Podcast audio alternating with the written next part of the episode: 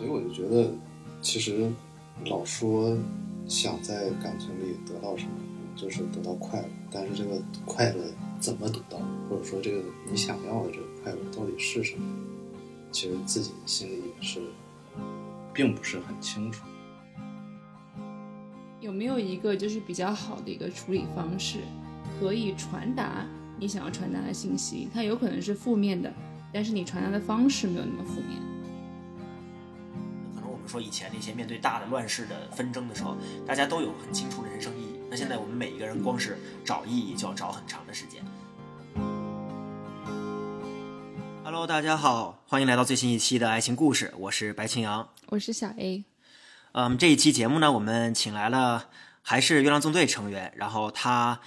呃，跟我们之前请来的成员都不太一样，他是一位风流倜傥的艺术家，然后他曾经被知名选秀节目看上过，然后出于这个自尊自爱的原因，所以他一直没有抛头露面过，但是我们未来会让他抛头露面的，所以让我们欢迎徐凯，徐凯可以跟大家打个招呼。Hello，大家好，我是岳阳纵队的徐凯。好低调啊！对对对，真的很低调。我跟我跟徐凯是认识了将近有二十年的发小了，我们俩是在一个小区里面一起长大的。然后小的时候我也没有想到他后来会长成一个大帅哥，会长成一个这个就是渣男。这个，那 你们俩慢慢长大的时候，你们你有没有那么一瞬间觉得哇，他长得好帅？呃，其实是这个等。过了，就是上了大学之后，嗯，就是我只是我在上大学之前，我只是听说他在这个，呃，他们的就是他们学校里面这个留情无留情不少，嗯，颇处留香，颇有点胡适的味道。然后后来到了到了大学之后，我再一见，哎，我就突然就觉得他好像真的长得很帅。然后后来等到了大二大三的时候，然后他就有收到这个这个选秀。来请他的一些邀请，但是后来这个他觉得自己的能力还不够，如果一定要以内容获胜，所以他就拒绝了选秀的邀请。现在我们这个世界就缺少这样有内涵的人。没错，没错。对，如果呃，在节目开始之前和最后节目最后，呃，我都强调一下啊，这个徐凯现在是单身，所以大家如果有需求的话，不限男女啊，不限男女，他很开放。对，没有那么开放啊。哦，就是只欢迎男生是吧？行，我们呃，我们今天请来徐凯呢，还是因为徐凯其实是徐凯主动联系的我跟小雨老师，他想要跟我们聊一聊呃自己在前两段两段感情里面的一些感受和经历。然后我们简单的听了他讲了之后呢，也觉得确实是一些比较值得探讨的问题。然后我们就先把。呃，话语权转给徐凯，让他给我们讲一讲，呃，他今天想要给我们带来的故事，以及他想要第一个跟我们讨论的问题是什么。那我就先讲第一个故事吧，就是之前和我交往的这个女生是，呃，比我小一岁，然后但是呢，因为我中间去了附中学了音乐，学了这个乐器之后。呃，比同龄人都晚了两届，所以呢，我又比她小一届。然后呢，当时是我高二，他高三，他要参加高考。然后呢，这整个高三的一年，他的状态都非常的低，因为对于艺考生来说，从外地来北京上学，然后呃参加北京高考，然后尤其是对于我们学音乐来说。一个学校同一个专业，可能一年只招那么为数不多几个人吧。像我的这个专业，一年只招两到三个人，就是这种情况。然后，所以我们的压力其实都是很大的。他呢，嗯，呃，在冬天参加完校考之后，然后呢，在春天的时候会参加一个呃三个月的封闭式的补文化课，是在一个集中校区，然后每天就是。没有手机，然后从早到晚就是上文化课学习，嗯，但是呢，大多数人都会自己留一个小手机，就是回宿舍之后可能会玩一玩啊，跟家里联系联系啊什么的，包括有的可能有对象，对吧？联系一下。然后当时的状态就是这样一个状态，他每天白天上课，然后晚上回去之后就会给我发微信啊什么的，跟我聊天。但是呢，他我也能理解，就是在那样一个集中式的那种类似于训练营啊什么的，对吧？那什么什么营啊什么的，就我压力很非常敏感，对不敢说了，要乱说话。就就压力就会很大，尤其是你说封闭一周七天，然后从早上七八点钟到晚上十一点，你就一直在教室里学习，就是压力是很大的。所以他每天晚上回到宿舍，为数不多休息的时间吧，可能就会跟我倾诉一下，比如说一模、二模完了之后，然后，成绩不太理想啊，或者说学习，呃，觉得非常困难什么的，觉得自己没什么希望了，就，呃，毫不夸张的说，可能跟我说的十句话里头，八九句话都是这种的负面的情绪。因为他在高考期间，就是包括校考和这个文化课考试这些期间，其实我都我都在陪着他吧，可能在鼓励他。嗯尤其是一开始校考考专业的这个环节的时候，他的家人都在外地，然后他在北京考这些学校，我基本上也都有在陪着他。包括他没什么勇气去考中央音乐学院，然后也是我鼓励他去报。我说不管怎么样，你你你也得去考，也得试一下嘛。对，试试。然后，对，反正一直都是一个陪伴的状态吧，陪伴鼓励，对。然后，但是到后来，就我前面讲的，开始补文化课了之后，呃，我接受到的负面情绪越来越多。然后呢，又凑巧那段时间，呃，我也在参加一些比赛，然后也有一些演出任务，呃，而且我们可能附中和其他的学校不太一样，就是我们的重心会在高二的时候，因为高三我们会休学一整年，去回家练专业，然后去补文化课，基本就不在学校，所以我们在学校最后的这、这些事情都是在高二去完成的。然后我又很忙，白天我也很忙很累，然后晚上我还要一直去接受这种负面情绪。可能坚持了一段时间吧，坚持了一个多月之后，我也觉得就是非常辛苦，非常累。那个时候我是一个人住在学校宿舍，呃，我一个人住了一个四人间，就是每天我也没，我同学也是在外面租房子，我自己住在那儿。我的生活状态就是，可能有的人会非常羡慕，但是状态真的非常不好。就是白天睡觉，然后呢傍晚起床，收拾收拾吃个饭，然后呢这个时候，你的狐朋狗友们就会叫你出去，哎，一块儿出去玩吧，对吧？一块儿出去喝个酒啊，吃个饭啊，唱歌啊。没有我，没有我，没有我，没有你，没有你，是学校的学校的狐朋狗友，好吧？学长啊 之我我不我不干这种事情。听起来像是你会干的事情，抱歉。对，应该叫上你好了，是吧？然后晚上出去玩，可能到清晨，对吧？太阳已经升起的时候，到清晨，对，基本上吧，对吧？就这么个状态。清晨回来，学校门口吃个早点，然后我一般都是坐在前方楼门口，呃，七点半，警方阿姨会过来开门，我七点坐在那儿，就发会儿呆，等他开门。七点半上练琴，就真的是不休息，一下练到中午十二点，十二点多一点，然后吃个午饭回去睡觉，就一直循环。啊，就可能这个这个状态也让我的专业取得了一定的进步。就是喝酒跟专业同时进步是吧？那非是进步神速，真的。专业就是那时候练，对，但是其实这个状态非常不好，因为你跟对啊，周边的环境，你除了出去玩儿，你跟周边的环境其实是脱节的，而且每天的心理状态其实是非常不好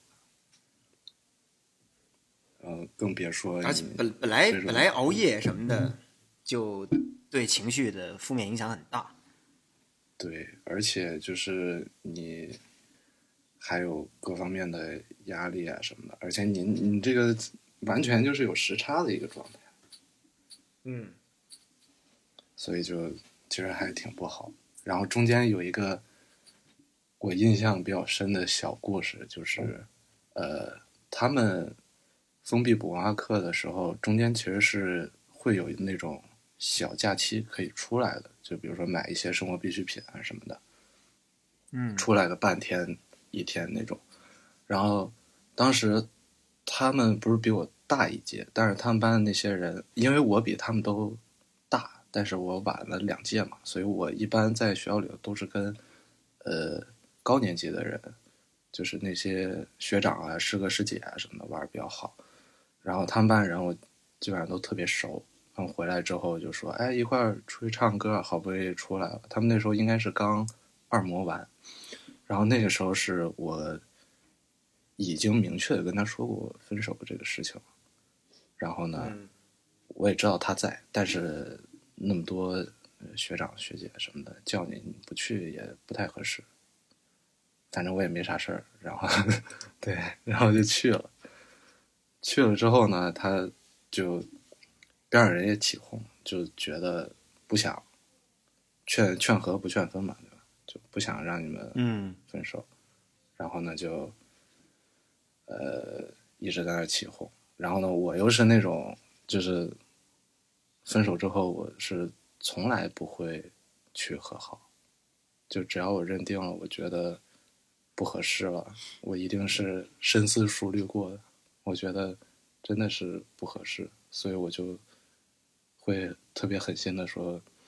嗯，不会去和好的。对。嗯。然后呢，就出现了那种女孩会哭的情况。然后呢，我就就大庭广众之下嘛。对大家都在一个 KTV 包房里，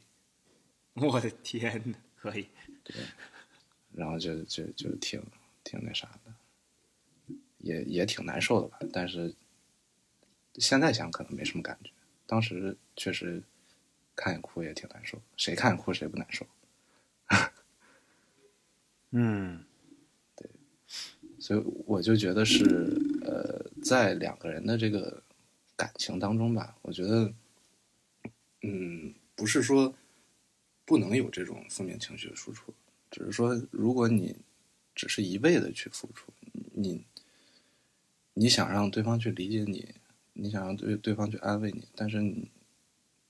一味的去这样输出负能量的话，我觉得对方的压力会特别特别大。对嗯，我觉得今天讨论这个主题还挺应景的，因为前天和昨天我们录制的日期的前天和昨天正好是今年的高考，然后正好今天的主题是由高考切入的。其实，其实我觉得他说的这个主题真的还蛮典型的，因为高考不仅仅就是对，不仅仅是对于徐凯他们艺考生来说，就是有很多，嗯、在国内尤其是高中阶段经历过恋情的人们，都会被这个表面上跟恋爱风马牛不相及的考试所影响，互相影响。就是我记得是，呃，我们高中的时候，然后我们班班主任他，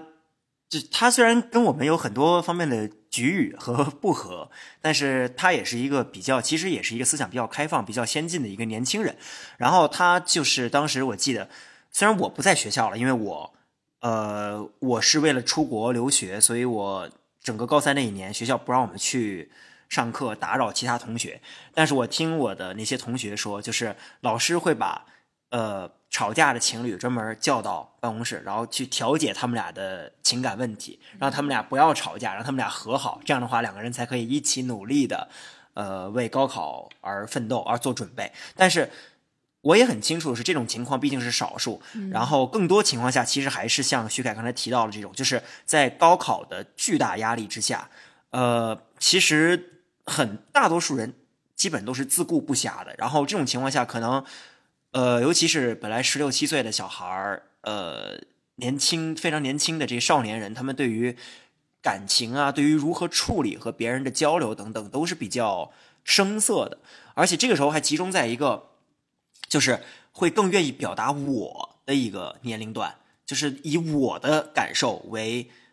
第一要务，所以很多时候会像刚才说的这样，忽略了对方的感受，然后去一味的表达自己。其实每一个人在高考面前，还有诸如此类的，呃，人生坎人生的这样一个转折点面前，都会非常的焦虑和紧张，呃，所以在这种情况下，如果大家可以试想一下，就是如果在每天接受到来自其他人的负能量的话，其实等于是在你本来就接受到的负能量之上再增加了一点。其实我觉得确实会，我觉得确实是可以理解的一种非常大的心理负担吧。嗯嗯对，而且就是，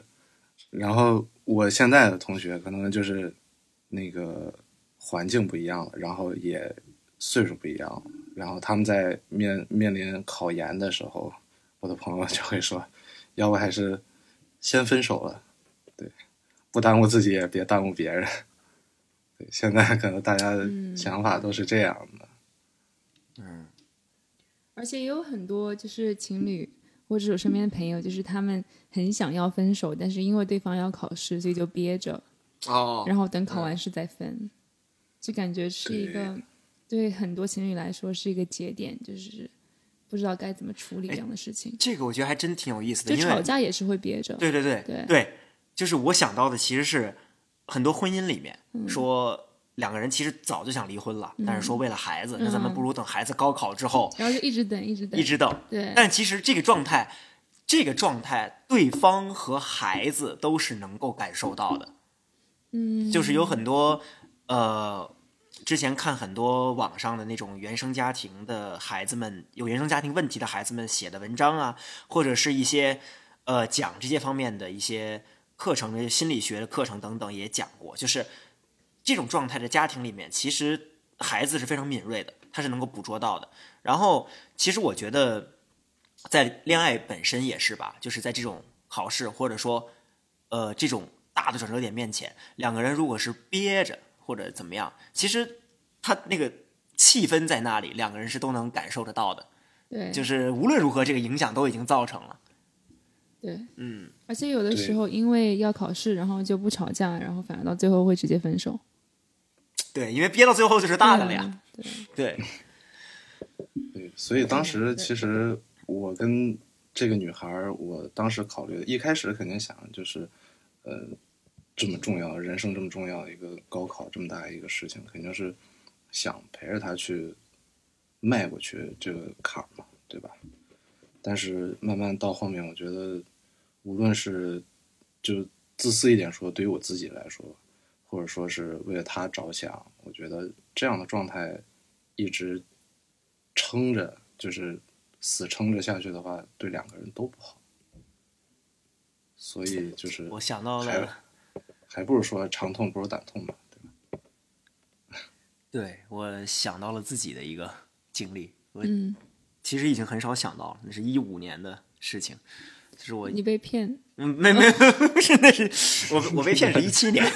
以后我们可以慢慢的讨论一七年的故事，就是那一五年的时候，其实我也我当时也是高三，然后、呃，我有一个很年轻的女朋友，高一的女朋友，嗯当时高一，然后呃，我最后就是其实那个时候的恋爱，大家都就是现在想起来，其实都是很开玩笑的那种，牵牵手，然后一起上个学，下个学就就算谈恋爱了。嗯呃，然后过了，到最后就意识到，其实我不是因为，可能不是因为非常喜欢这个女孩本身本人，而是因为可能我喜欢恋爱的这个概念，所以才投入了这段感情。然后后来意识到这点之后，我就说分手。其实我当时没有考虑很多，我就提了。结果到最后，我我有我有一个关系很好的朋友，就是训了我一顿，就说人家马上要期末考试，然后你跟人家提分手，哦你知道吗？因为我当时休学，高三休学，你不知道他有期末考试，所以我我我我我当时没过这个弦儿，我有时候确实会这样，就是嗯完全完全就是一片空白，就没有考虑这个事情。当时也确实是，后来一想也确实挺过分的，但是也嗯对，还是不，我觉得当时那个状态可能确实是等人家考完试之后说会更好一点吧。但是毕竟期末考试也不像这个徐凯现在说的这个高考是这样的一个影响程度。嗯，而且也要看个人的调节能力嘛。对，就有些人是完全不影响。就是我也知道对有些朋友，就谈恋爱过后，就哪怕他们恋爱当中经历什么事情，就学习会越来越好。发愤图强，把嗯所有的情绪都投入到了学习中。就我我就记得那个女孩儿在我说完分手之后，那那句话我印象还挺深的。她给我回了一句说：“没关系，我一直都在。”我当时就觉得还唉，蛮对不起人家的。没有办法，你这么有魅力，那是大家都会在吧？伤害了多少少女？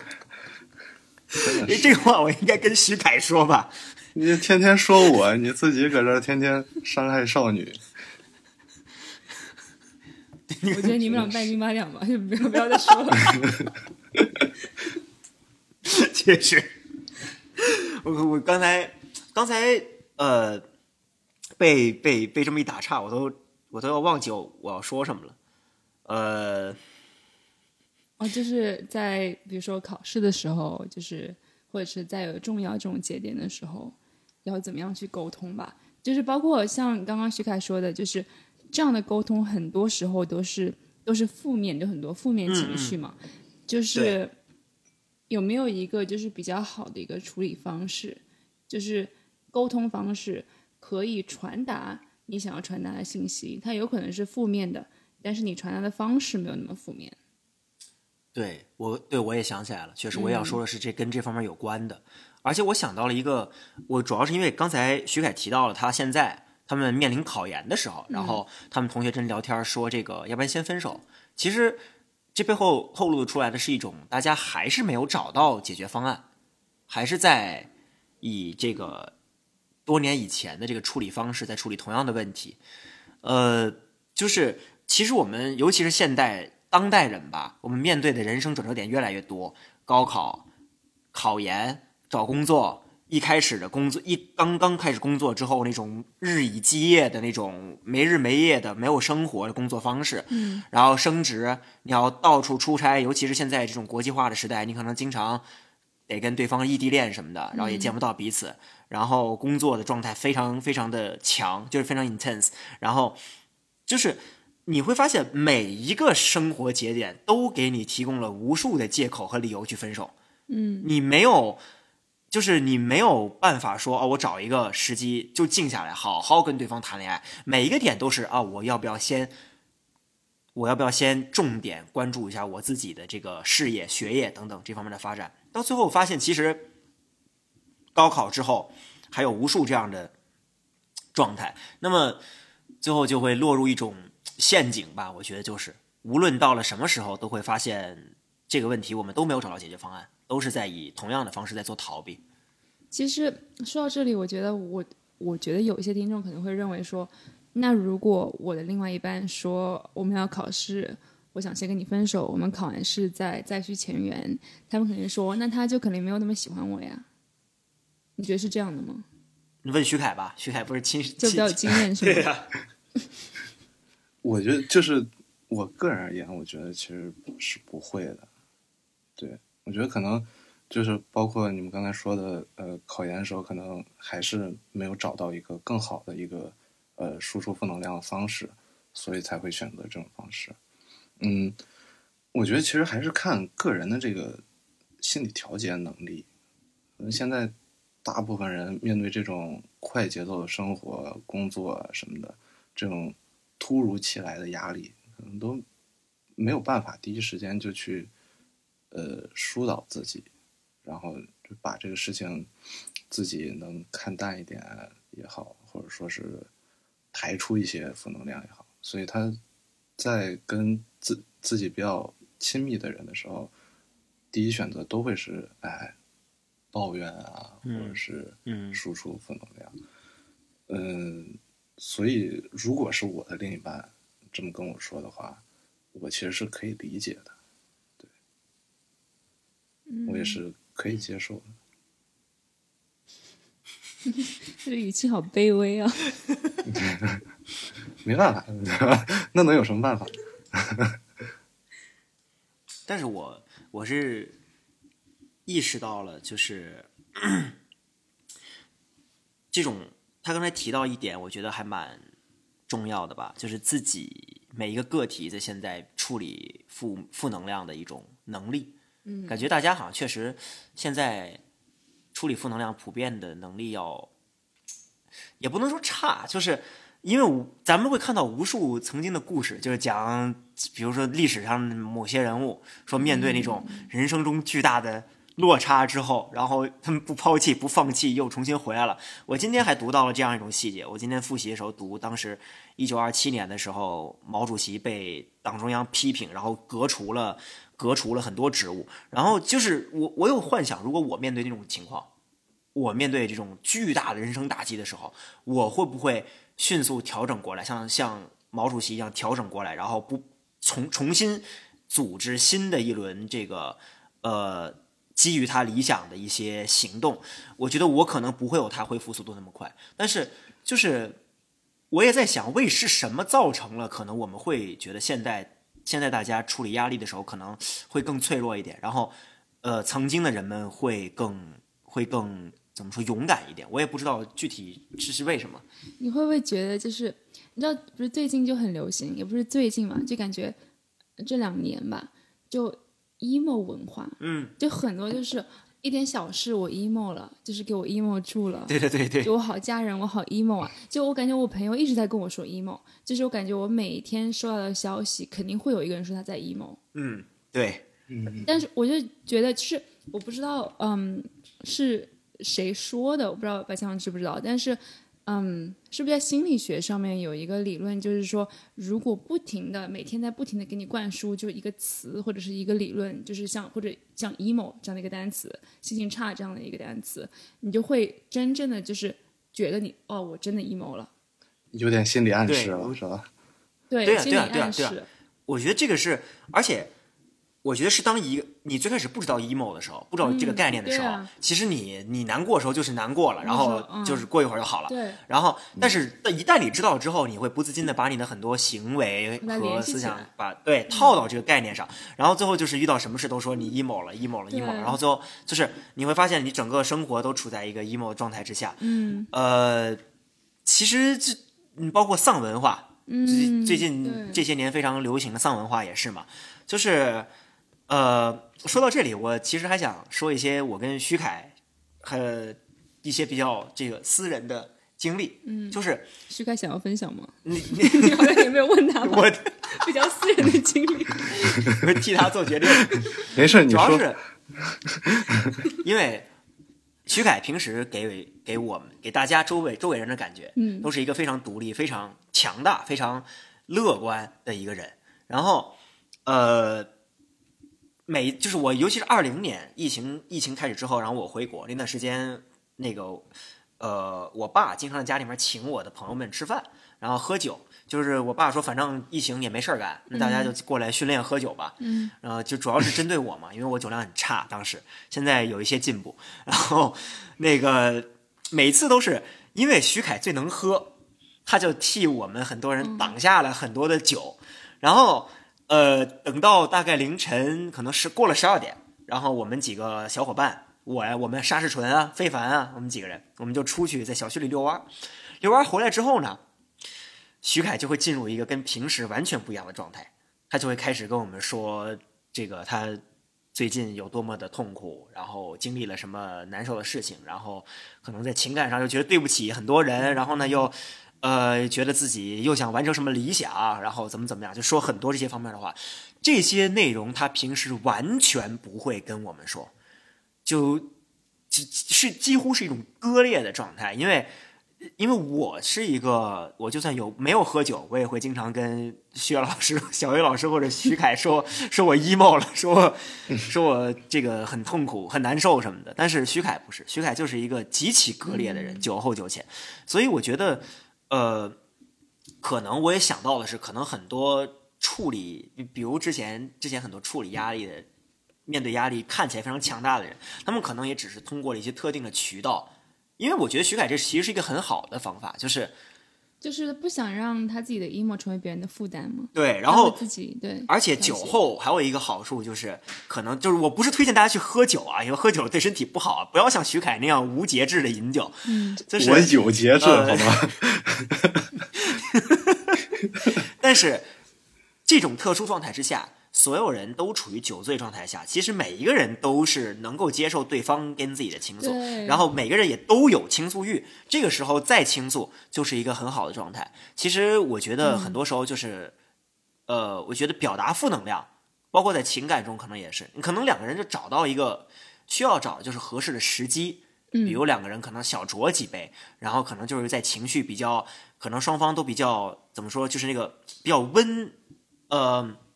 比较温馨或者说比较缠绵的那种情绪下，两个人可以呃表达一些负能量，表达一些脆弱等等。嗯，就是我觉得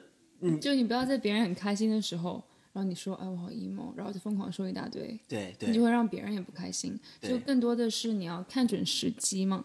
对，就是其实实我我相信很多，就包括我自己，就是嗯、呃每个人身边的朋友都是愿意听大家听自己的朋友倾诉的，就负面的情绪都是愿意的，没有人就是说是哦你不要来跟我讲话，对吧？对如果他就是你真正的朋友的话，但是。我想，不是每个人在每一个时机都想听你倾诉，就包括自己父母也不会想要吧？对是这样，大家都没有那么开心，所以对吧？你一说不开心的事情，大家都会想起不开心的事。但是你说，如果一个人前脚刚中五百万，然后你跟他说：“哎呀，我好 emo”，他管你谁呀，是吧？薛凯这人想中想中奖想疯了。也没有，也没有，就是这样。而且我觉得，就是抛开说这个有一定心理暗示，比如说啊，天天说 emo 这个事儿，呃，为什么就是现在的人调节自己情绪的这个能力差，也是因为现在你有太多的方式可以去调节了，所以你在面对那个特定的跟你非常亲近的人的时候，你会去就是非常直接的把这个情绪表达出来。你比如说，你压力大了，你可以去做很多事情，你可以出去玩，有太多方式去缓解你的压力。但是，真正你人和人面对面交流，你们两个非常亲近的人，你和你的另一半，在倾诉这个事情的时候，你其实是就是非常直接的把你的负面情绪输出给另外一方。这个方式还是不太一样的。嗯，对，想想想到了自己也有过这种困扰，曾经。嗯，对，就上上上上段感情吧，呃，不是四个上，我只是打了个打了个 磕巴。没事儿，你你你条件允许，上上上上个也可以。对啊，你说的是你三个月以前那个吗？三个月以前是，我怎么都不知道这件事。就是我想到了我，呃，前前女友跟前前女友谈恋爱的时候，然后其实那个时候都有点就是，呃，我有过跟徐凯很类似的困扰，就是我觉得对方太多的有跟我输出太多的负面情绪，而且输出的方式可能也会给我压力比较大吧，而且经常其实还有一个附加的东西是，就是很多时候可能他来找我输出负面情绪之后，他会顺带着就是把一些负面情绪转化成对我的一些攻击，对，或者是吗？挑刺，或者是这个，就是经常会引起像类似的口诀，所以呃，当时也是有蛮多争执的，围绕这个，然后呃，可也是一部分分手原因吧。但是其实其实我也能理解对方，因为确实当时当时那个女孩她呃自己的状态，包括很多为就相关的事情都非常复杂，非常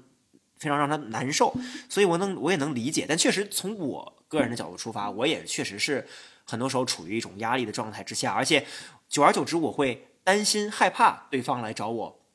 倾诉。嗯但是我觉得他要是是女朋友，他应该足够了解你。我觉得你就是一个非常有共情心的人，而且像你之前，你不说女生跟你告白的时候，哪怕你不喜欢人家，就会给人家回就几千字的小作文吗？就是你你会是一个非常在意别人看法的人。然后如果他是当时就是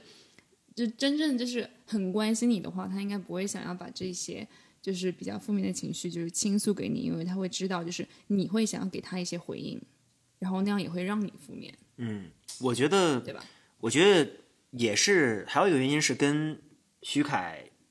讲的这个故事一样的一个原因，就是当时我们才十九二十，嗯，那个时候还处于就是一切都围绕着自己的不是那种很成熟。对思维模式里面，所以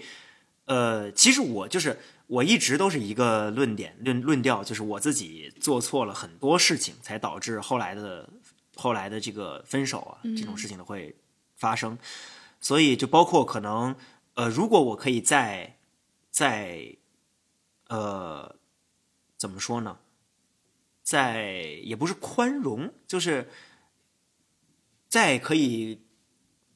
巧妙的处理对方向我倾诉的负面情绪，或者说我可以再提供提供多一点的陪伴等等，我可能就会可能事情不会像后来发展的那样，所以呃，而且其实我自己因为。今天提到这个话题，还有一个极端就是完全不向对方倾诉自己的负面情绪，我就有一点在这个极端，就是我完全不讲，就是我在情感中可能有点像徐凯平时跟我们那个状态，就是完全不说自己的负面情绪。但是你毕竟负面情绪憋在心里，你总也有总得有渠道发泄出去。那这种发泄可能就会到，比如他我们两个人一旦发生争执，可能那个时候就会就头脑一热，然后就会这个可能就说的就没有沟通就没有那么顺利了。所以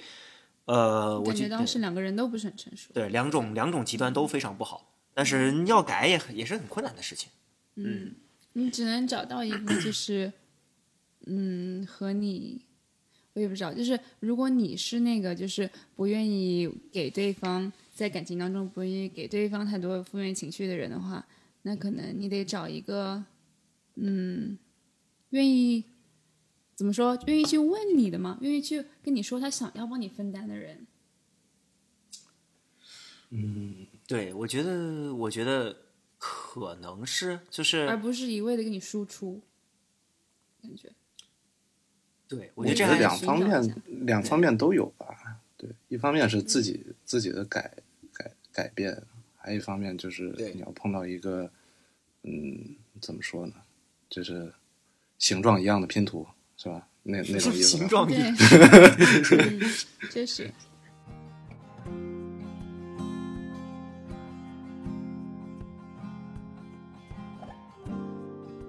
就是其实包括我到今天，我都不太清楚我到底想要在感情中找到什么样的状态。因为我这个问题我想过还蛮多蛮多回的，就是关于呃，比如小到细节，像那个我比我学习的时候可能不希望有别人打扰，然后那么这种时候，如果两个就是我跟我的伴侣应该如何协调这件事情？嗯因为我我也有过就是跟女朋友一块儿学习，然后对方就一直跟我说话，然后一直这个、呃，就逗我 这种这种情况发生，这种其实我是我是不太不太开心的，但是我也当时也不知道怎么该怎么处理，所以我就在想，那么这种情况应该是。就是我到底应该找一个什么样的跟我在这些方面都协调的一个人，然后包括可能我是一个非常需，就是我对于朋友的需求也是非常高的，然后很多的需求也都被朋友这个群体给消化了。然后，那么我需要我的伴侣像就是，我希望可以在伴侣上找到什么，就是我其实到今天都不是特别确定，所以我觉得这也是一个我还蛮困扰的问题吧。我觉得，也不知道这个徐凯经历了这么多故事之后，有没有想明白这个问题？我 我要是想明白了，我也不至于单身，好吧？对我我的上一任女朋友，其实就是我在她身上也是学到了你说的这一点，是因为呃，我的上一任女朋友和我刚才讲的那个女孩是不太一样，她是一个姐姐，她比我大一岁，然后呢。年纪上有比我大很多。当时我们俩在一起的时候，我是大三，她是研二，对，是这样。然后他就是像像像你刚才说自己那种，他对于朋友的需求是非常高的，他对于另另外一半的需求是非常低的。对，呃，我们俩在一块儿是因为他们。研究生三年要开两场音乐会，然后正好呢，他跟我的一个他们同一届的我研二的师哥关系又非常好，每天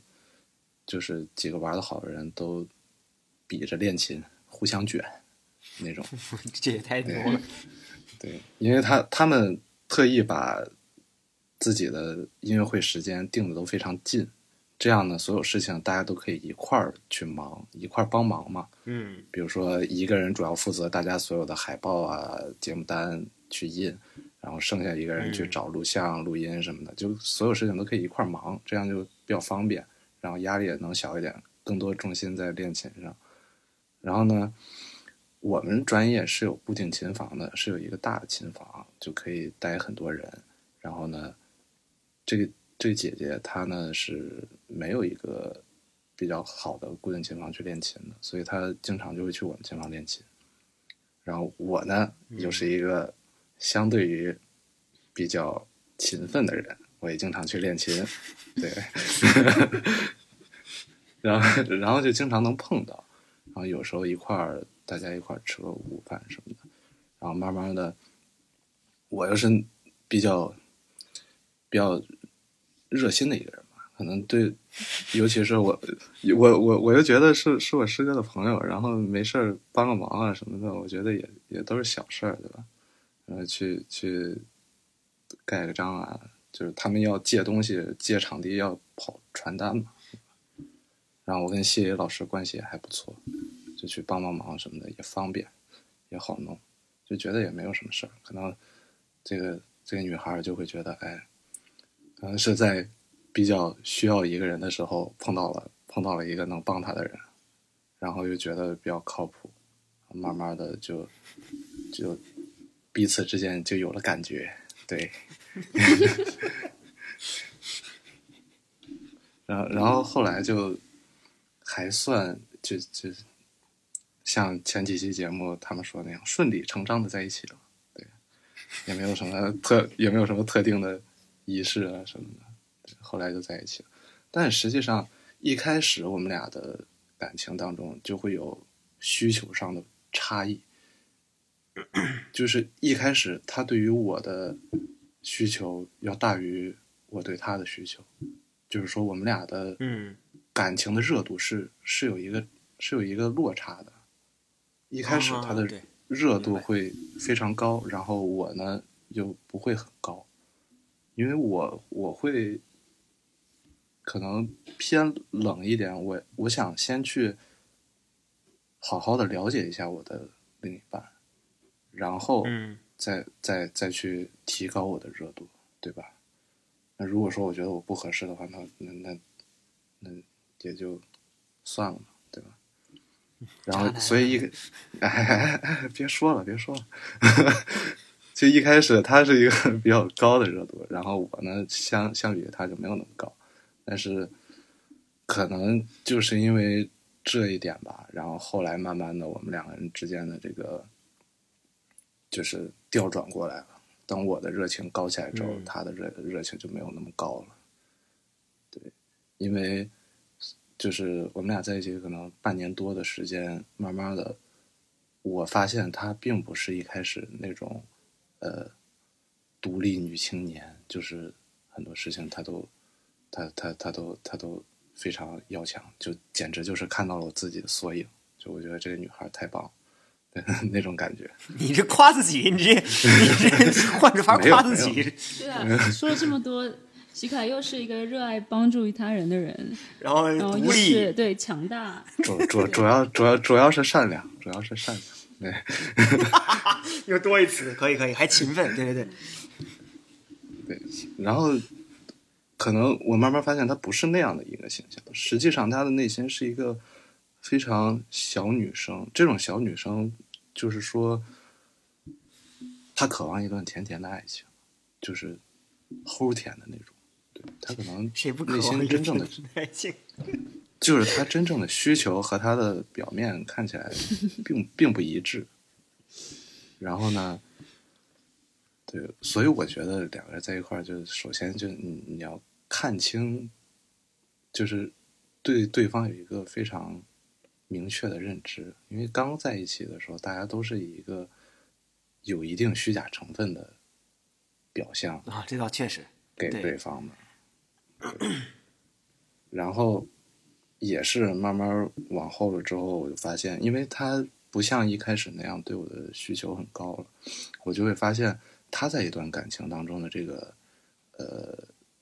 对对方的对另一方的这个需求，就是像白强刚才说的那样，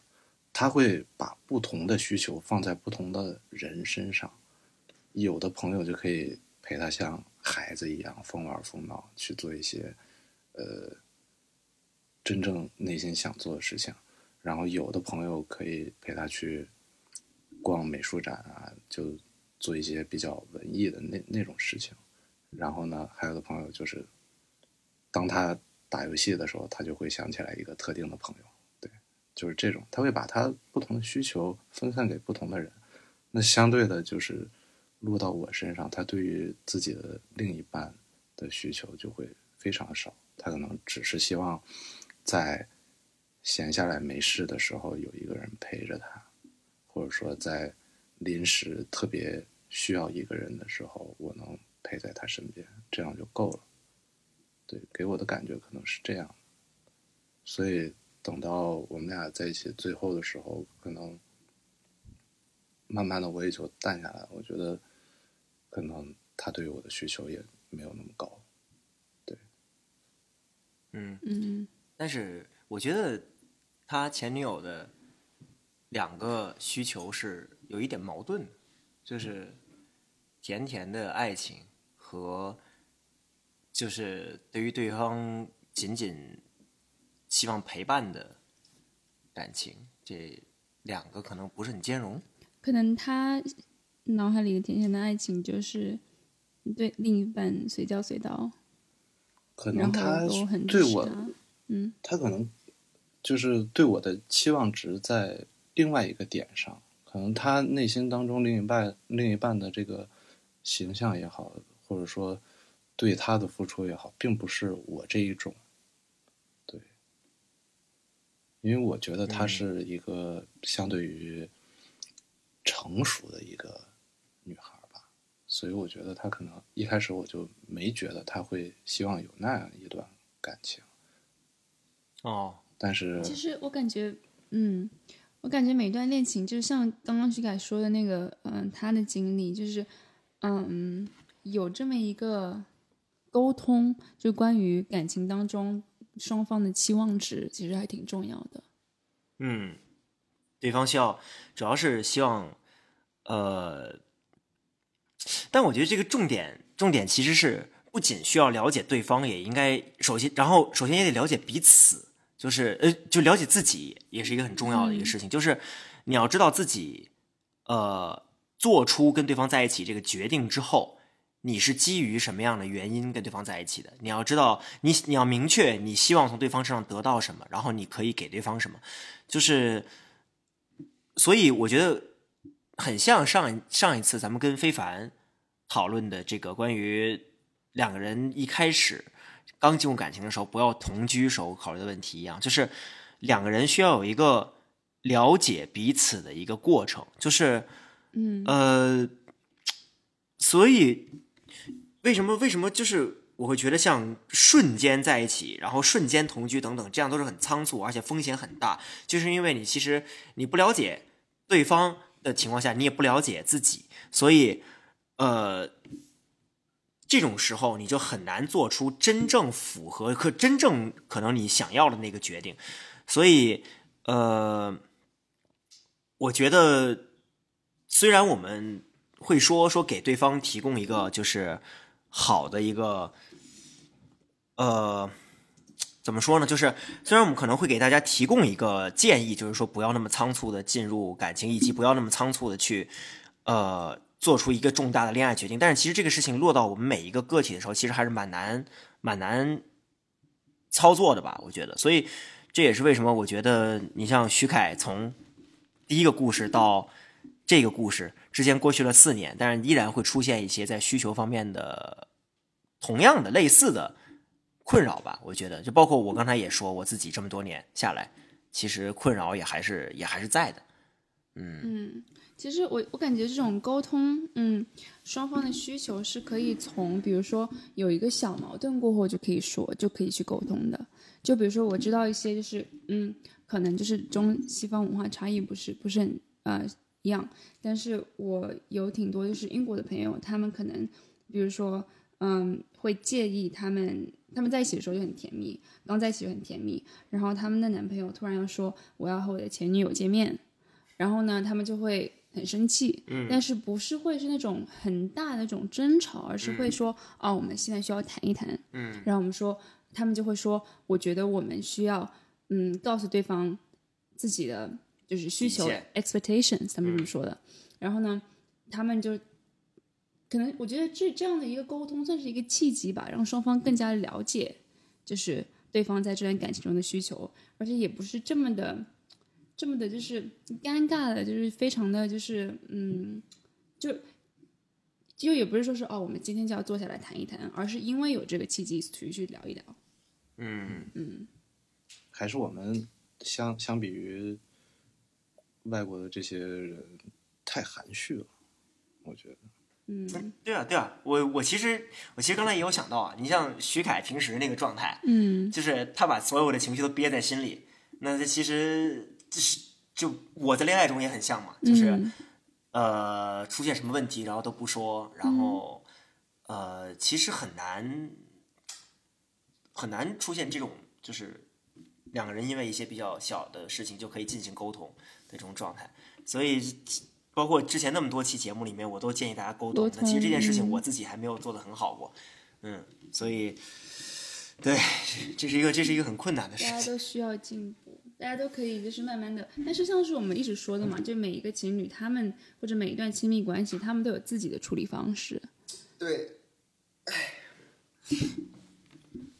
是这样。所以我就觉得，其实老说想在感情里得到什么，可能就是得到快乐。但是这个快乐怎么得到，或者说这个你想要的这个快乐到底是什么，其实自己心里也是。并不是很清楚的，对，就是语言的表达其实很模糊，呃，很多时候我们在说我们想要的一个东西的时候，我们并不一定知道这个东西是什么。就像我们说，我们谈恋爱是为了快乐，但是你这个你你说的这个快乐，它是具体是怎样一种情绪？因为我可能你看到你看到这个喜欢的球队拿了冠军，你会快乐；你看到你。呃，喜欢的艺人你会快乐，然后你考试考好了你也会快乐，这太多种不同的快乐了。然后，而且我们会说想要甜甜的恋爱，就刚才就我们说这个甜甜的恋爱嘛，这个概念。那什么是甜甜的恋爱呢？两个人窝在一起看看剧、吃零食可以很甜；两个人一起出去玩、一起出去旅游也可以很甜；两个人甚至甚至对于可能对于某些人来说，两个人两个人一起吃糖。这样很冷哎，就可以笑成这样。对，那真的好甜哦。对于某些人来说，可能连 open relationship 都可以很甜蜜。那所以你在说这个的时候，就是你要，你真的非常难去定义你自己说的这个词是什么意思。所以我觉得，就是还是，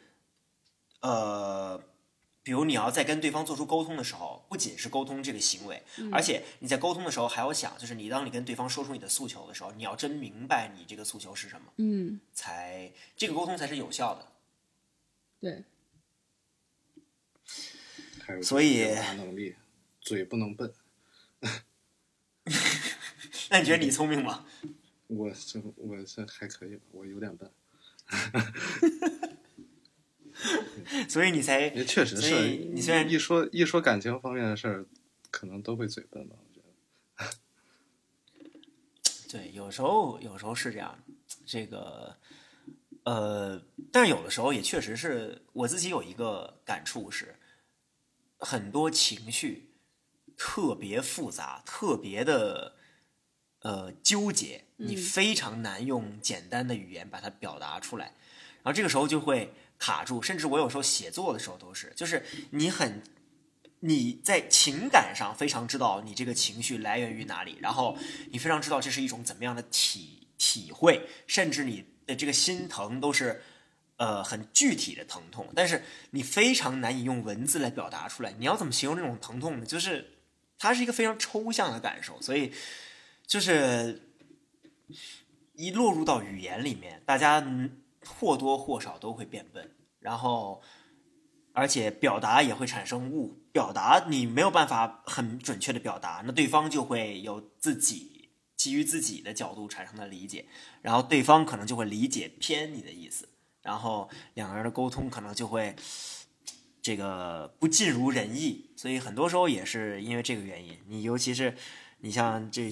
徐凯，可能喝完酒之后会聪明一些，平时可能就 沟通沟通的可能 差一些，跟对方跟兜兜里揣揣揣半斤出门儿，哎，这其实有可能是徐凯的人设，到时候成为偶像了过后，就是需要有一个人设，啊，对，就是话不多，然后又又勤奋，然后又乐于助人，然后喝完酒之后就是 emo 男神是吗？对啊，嗯，，emo 落魄上上节目都得喝白酒。现在大家都很喜欢这种多变百变男神，你知道吗？对对对对，嗯，要把它拆穿了。对请大家给我投票。嗯，那你先上节目吧，我们就给你投票。我不是正在上吗哎，？我们应该，我们应该剪剪一段，就是比较火辣的这一段播客，然后等那个徐凯火了过后，把它播出来，然后我们就可以疯狂涨粉。恶意剪辑，四十二，对啊对啊，这你可以也可以挖一些徐凯的黑料，也可以给他编一些黑料。这个对对对，说四十二个前女友之类的，编的这个数字倒是为什么是四十为什么又？多了呢？我也不知道，我我我刚才一瞬间进入脑子里面就是四十二。嗯，不是说有一个就是关于四十二这个数字的一个传说嘛？是吗然后宇宙的尽头就是四十二，我也不知道，就是具体我不太懂。我想到是五十别搞不好八，就就你五十八个前。为什么越来越多呀呀？小叶老师在 accuse 我，是在是在是在说我。哦，一看你就是比我多的那一种。没有，主要是我外貌上确实没有徐凯有可取之处，所以这个但是你们俩就是每一个女生都喜欢不同的款吧？你 要对自己自信一点。嗯这前两天前两天我还收到我一个朋友给我发来的这个消息，说嗯他在他们那个学校里面，因为我前两天去了一个去了一个学校的一个活动一个晚宴，然后呃，我很好那个朋友说他有一个朋友是一个男生，看到觉得你很我帅，觉得我不错，想问问我有没有兴趣，说你有兴趣吗男？女通吃。我我暂时还没有。嗯，我们这一期就是，嗯，这一期的那个播出的节目单当中会有徐凯的照片吗？会啊会啊，嗯比如咱们得没必须没必要他那个正面照，你知道吧？对，就是他他这主要是我觉得徐凯这个人不太会打造人设，就是我觉得他已经有一个人设了。我觉得听完这一期播客，感觉他是一个很有魅力的人。对啊，然后嗯怎么样怎么样在网上给他宣传一下。其实我觉得他要是好好打理自己的微博的话，他现在应该也算是个小 V 了。对哦，是吗？对。那他在微博上会发自拍吗？他就很少发照片，嗯，我跟朋友圈都就人家比较注重内涵嘛。嗯，长得好看的人可能都就是为什么就是沉默了呢？你能想到自己吗？因为我天天发，我天天发自己照片，最后就说到一半，发现没办法说。对，就是这就是没办法，这个这个长得就不好看，只好多多剖了，给大家增加印象。对，所以徐凯可能就天生丽质。你可以了，你现在相当不错，都都有男生对你非常感兴趣了。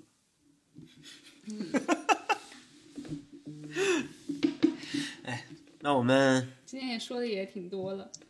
对这讲了讲了，但是讲了两个我觉得很重要的话题，就是负面情绪该怎么去该怎么去调节，然后呢，还有就是爱情当中的需求。对，呃，而且我觉得还有一个就是牵扯到一个更广泛的问题吧，就是呃，我们面对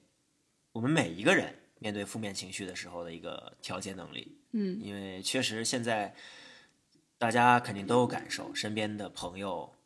呃，经常会说到 emo，会说到丧，然后，嗯，还有什么另外一些词，什么摆烂了，说躺平了，就说表达心情了。对，其实就是现在的一个社会的主流的一个情绪，其实它反映的是一个，呃，已经积攒了有一段时间的社会问题，所以我们。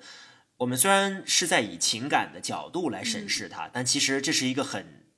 需要被注意到的呃现象，就是当一个群体，一个已经人数很广泛的年轻人的群体都开始产生这种负面情绪的时候，就是我们会就说明现在年轻人们面对的一定是他们有一种共同的呃隐，就是共鸣。每一每一个年轻人都无法解决的问题。那么这个问题是什么？我们要探寻这个出处，因为我们都我们都知道，年轻人本应该是积极的、阳光的，是面对困难可以不畏艰险去勇于挑战的。就而且也确实是这样，我们在历史上看到的那些呃先贤们年轻的时候，人都是面对的都是一些战争，都是都是。很大的问题，非常大的，比如政治等等外交问题，他们都会去努力抗争。但是现在我们遇到的是丧文化，是、是情绪的一种普遍低落。那么它来源于什么？它来源于呃，比如我们可能瞬间可以举出的例子就是呃极其巨大的工作压力，然后、嗯